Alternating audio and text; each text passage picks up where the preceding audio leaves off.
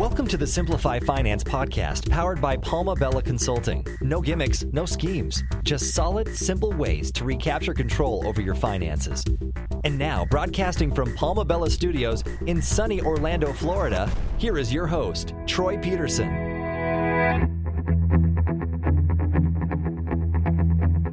Grab a cup of coffee, a notepad, get ready to take some notes. If you're driving down the road, then make sure and turn up the volume and listen. You'll want to mark this because you're going to come back and listen to these principles that I'm going to share with you. These are life changing principles of prosperity that I'm going to share with you in today's episode.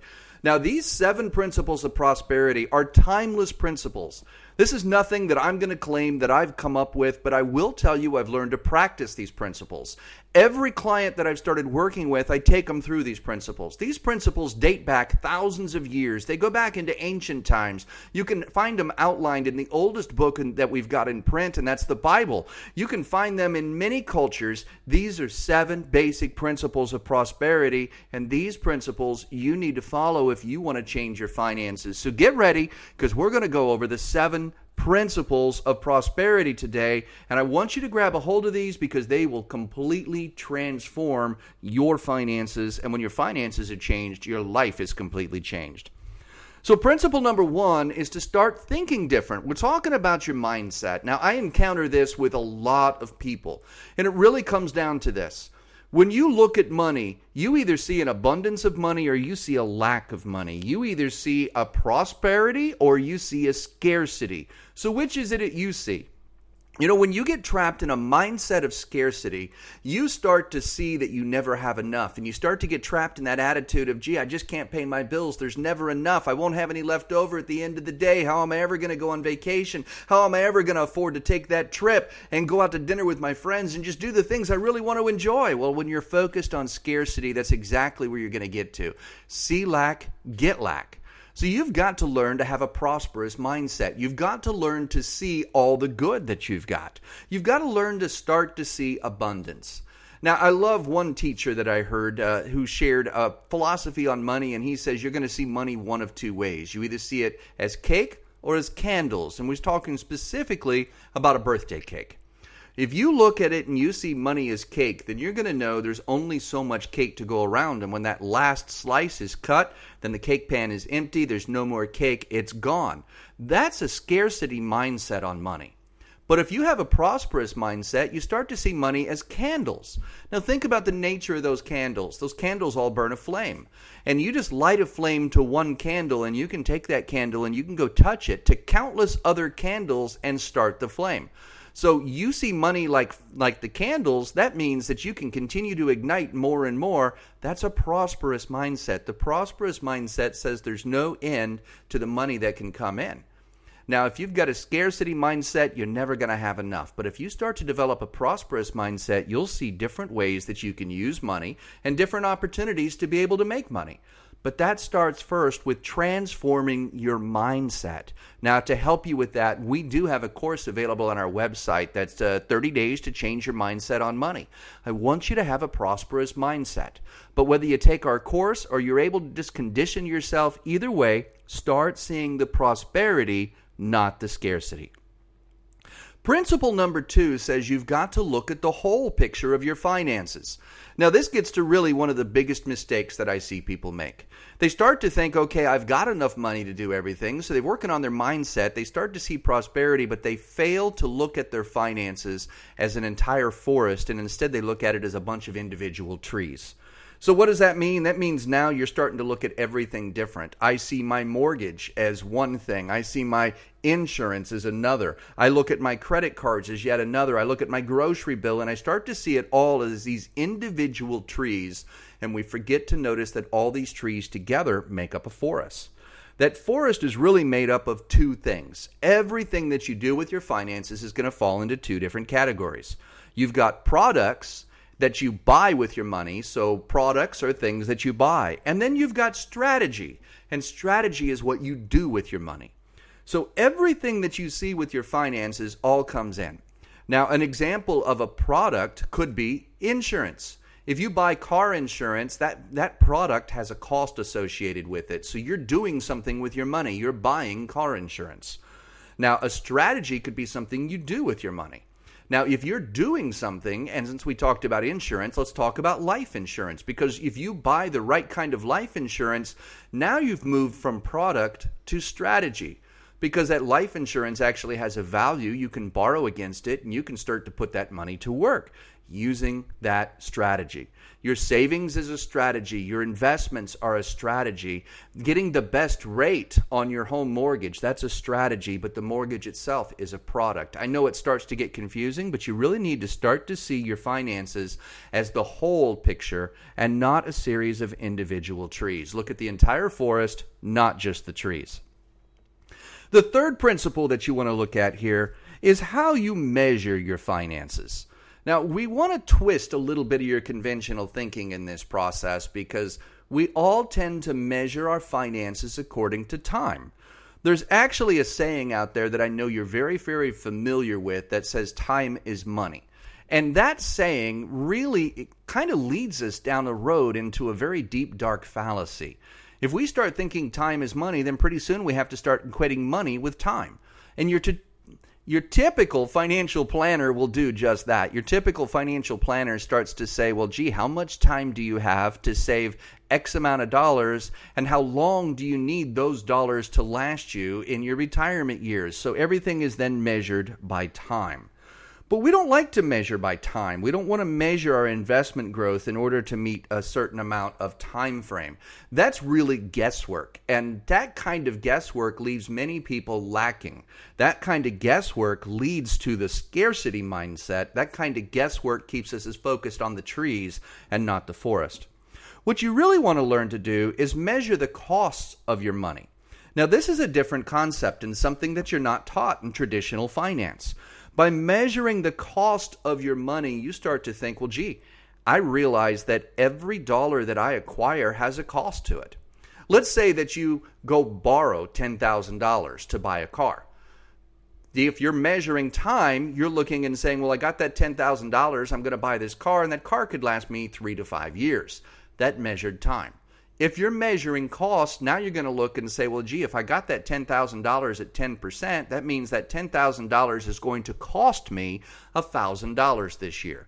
Well, if you're looking to measure cost, now you can learn to start to move your money in a slightly different method that starts to reduce those costs. That might mean, hey, if I have to borrow $10,000 to buy a car, maybe I should take some steps to pay that loan off faster so that that money does not cost me as much.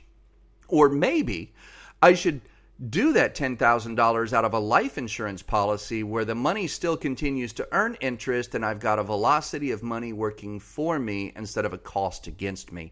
That's where we start to look at the opportunity cost because you'll miss opportunity. You see, all money has a cost to it. Every dollar that you have in your pocket has a cost. It costs you something what does it cost? You've got to find out what that cost is. And then when you start measuring that cost, you start looking at what that missed opportunity is. Like, let's say I have a chance to put money into an investment at 10%. And instead, that money's tied up in an investment that's earning only 5%. Well, that means I've just lost 5%, so that money is costing me 5%. It's no longer earning 5%, it's now costing 5%. You look at money and measure the cost not the time frame, and you'll be able to assess better decisions with your finances and learn to put your money to work better for you. The next principle we're going to take a look at is your cash flow. Now, again, we're going to tweak traditional financial uh, mindsets because most of us want to focus on net worth. Our traditional uh, financial planning teaches us to focus on net worth. In fact, there's this huge fallacy out there that really says that wealth is measured by the amount of money that you have in your bank account. Nothing could be further from the truth. Trust me, I know how fast money can disappear from an account. When the market crashed in 2008, I lost $3 million over a course of just a few months. It took me years to amass that and a few months for it to blow away money disappears. Uh, Proverbs says that money, wealth is fleeting, and it is. It'll take off just like that. But if you learn to measure cash flow, now you're looking at how much income you can generate. Now, we had cash flow in 2008 that came in through uh, uh, income producing property, income producing assets. So, regardless of what happened in the market, regardless of what happened to our bank accounts, to our net worth, the income continued to come in and that sustained our life. So, you need to focus on cash flow, not net worth. Wealthy people understand that the, the better the cash flow works on a balance sheet, the longer and happier life they can live. It has nothing to do with how much money's in your account, it has everything to do with the amount of income that comes in. And when you have enough cash flow, or should I say, when you have enough income coming in to sustain your life without working, now you're wealthy. You could have nothing in the bank, but if you have enough dependable income coming in every month to provide for your life, who cares what's in the bank? You're wealthy. You no longer have to work. You are independent. That's because we measure cash flow. Principle number five says that you want to always have control of your money. Again, I'm going to tweak on your traditional financial planning strategies because your traditional financing planning will have you put money into vehicles where you give up control. And let's not just look at financial planners, let's talk about the entire establishment. See, you're told that you've got to save money. So when you put money into a savings account, maybe you buy into something that gives you a little higher return, like a, uh, a CD or, a, or a, a treasury account or something that gives you a little better interest rate. Guess what you just did? You just gave the banker control of your money. The banker might be giving you a little higher interest rate, but all the banker is doing is taking those deposits and going to selling selling that money to somebody else for a profit. They're paying you a little higher rate, but that's because they know they just locked up your money. They've just taken control. The government also controls your money in the form of our uh, uh, traditional retirement accounts. As soon as you lock money away into a IRA, 401k, you've just given up control. You can no longer take that money out, and if you do, you're penalized for it. You don't have control.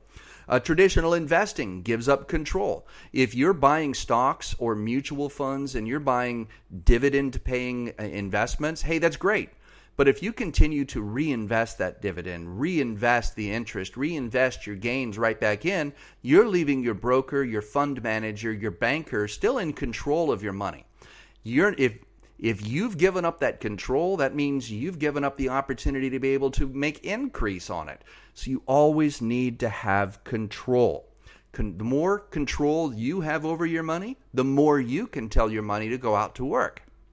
But if you give that control over to your banker, your broker, or the tax man, now you've just given up your ability to become independently wealthy. So control is a vital part of our seven principles. Principle number six talks about movement, and money must always be moving. I like to explain it this way we call it currency, and it's no coincidence that it's called currency because you got to compare it to the current of a river. And what happens to that river if the current stops flowing? Well, the water starts to pool up and it becomes stagnant.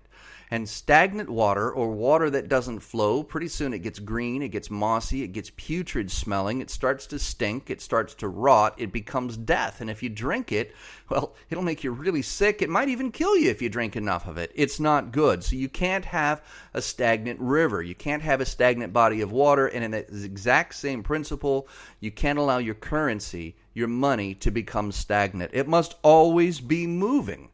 Now, the wealthy learn to make their movie movie make their money not their movie. If you could make a movie of money this would be great but let's be serious here.